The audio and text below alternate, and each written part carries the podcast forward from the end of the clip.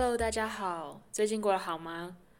很快就十月了，美国在十月的时候呢，家家户户都会摆出万圣节装饰，橘色的、咖啡色的、大地色的、温暖枫红色的，所以整个就很有秋天的感觉。我所居住的美国中西部现在也已经变得蛮凉的，早上起来可能都会接近十度或十度以下。我最近在居家布置上面也做了一个蛮大的改变，那就是在墙壁上钻洞，然后装了窗帘。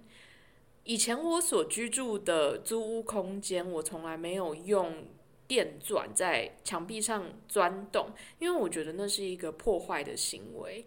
可是我最近装了窗帘之后呢，而且我挑选的窗帘还是大地色的窗帘，整个客厅的线条。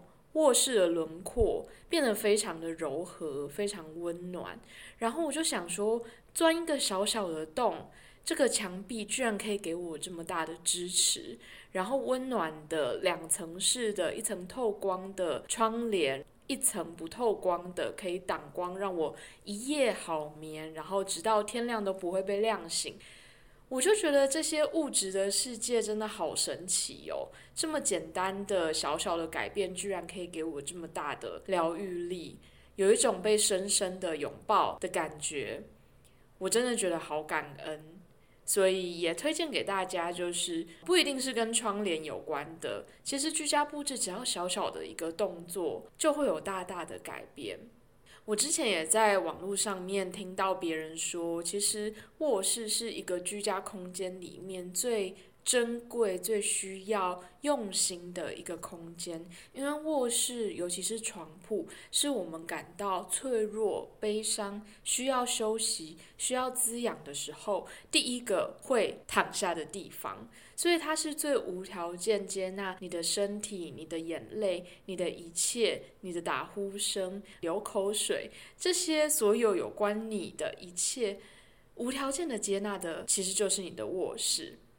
也正是因为卧室的这个特点，我们很需要用大地色的色系，其实也就是最近秋天的这个色系，橘色啊、咖啡色啊、皮肤色啊，甚至是温暖的深红的颜色，其实都是很适合作为我们卧室的色调的颜色。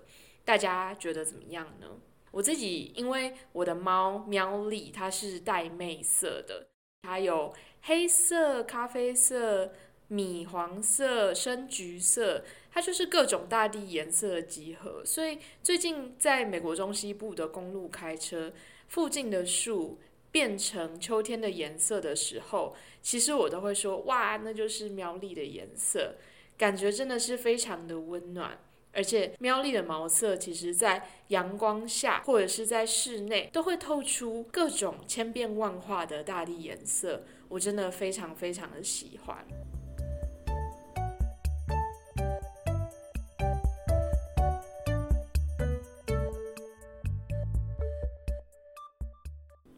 今天录这一集呢，其实是因为我今天刚得知我的一个朋友经历了一个蛮艰难的一个事件。我录制这个起不来疗愈学的 Podcast，最早其实也是因为在六月的时候，我得知一个蛮久没联络的朋友经历了也是蛮艰难的一个事件。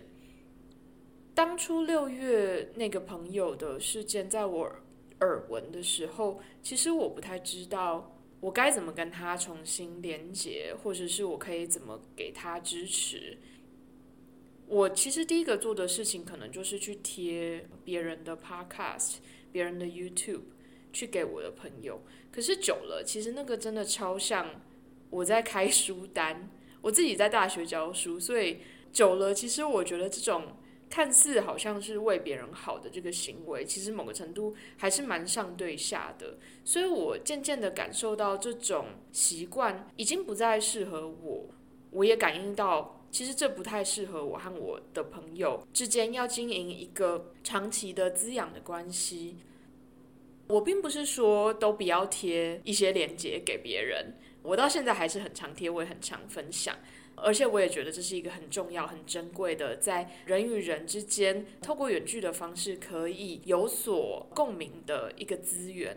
我觉得这非常的棒。我只是在想说，是不是有一些其他的方式可以取代？或者是增添我和朋友之间多元连接的方式，所以我就开始录制了这个 podcast。那我的第一集是带大家透过西塔疗愈的方式去连接宇宙的源头。这个冥想本身其实就是我在经历普利珠离家出走事件的时候，第一个能够让我安心入眠睡觉的一个冥想的音频。所以，那就成为了我的第一集。今天这个朋友的事件，其实我一直非常非常的感谢，在我的身边有这么多勇敢的灵魂，而且还愿意跟我分享他们艰难的经历。我想跟大家说一个，我之前在听我的西塔疗愈同学幸会老师，他的西塔初阶课，其实跟我是同学。我想要分享一个我在幸会所开的《与神对话》这本书的读书会里面曾经分享过的一个小故事，它应该也是在一些灵性的书籍或资源上面看到的，叫做《小太阳的故事》。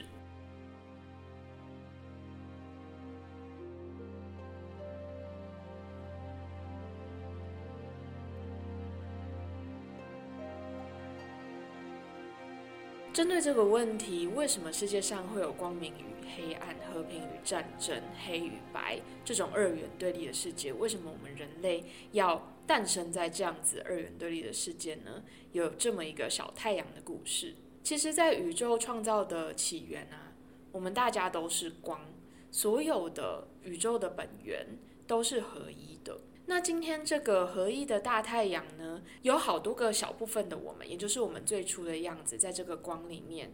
因为不知道黑暗是什么，穷困、战争、争吵是什么，所以小太阳呢就问大太阳说：“我应该怎么知道什么是爱呢？”那大太阳的回答就是：“哦，你只要知道什么不是爱，那你就会知道什么是爱。”那小太阳就很好奇啊，可是。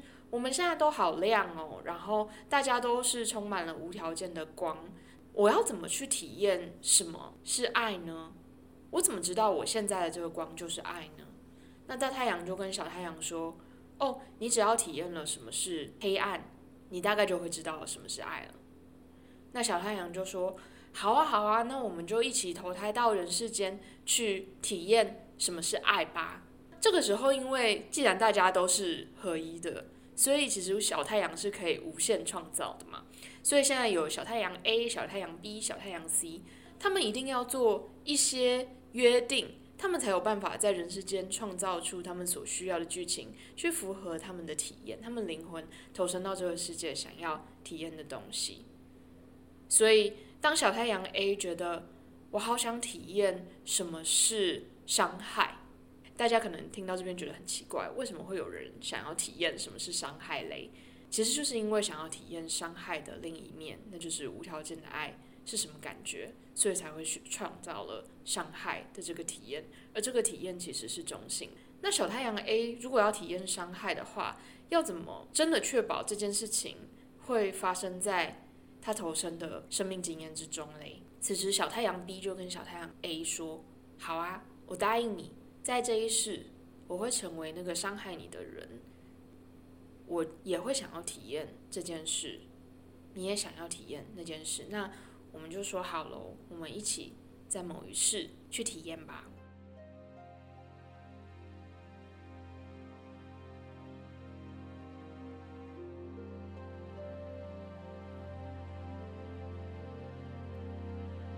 大家听到这个故事会有什么感觉？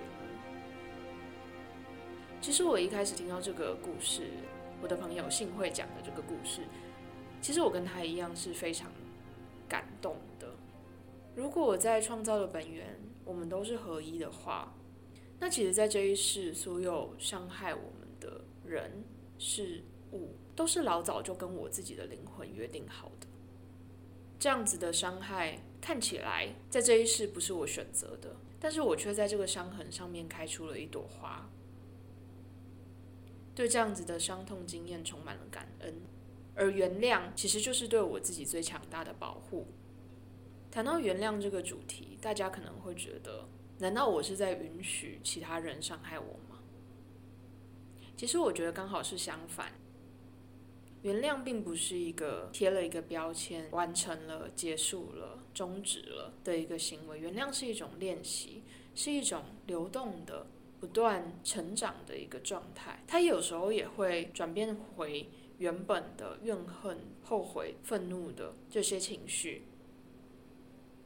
在我们人世间的视角来看，它可能是一种倒退，可是我觉得它就是原谅的千千万万种的样子。所以对我来说，原谅并不是一种上对下的宽恕，像是神在赦免人类的那种“我赦免你”的这种状态。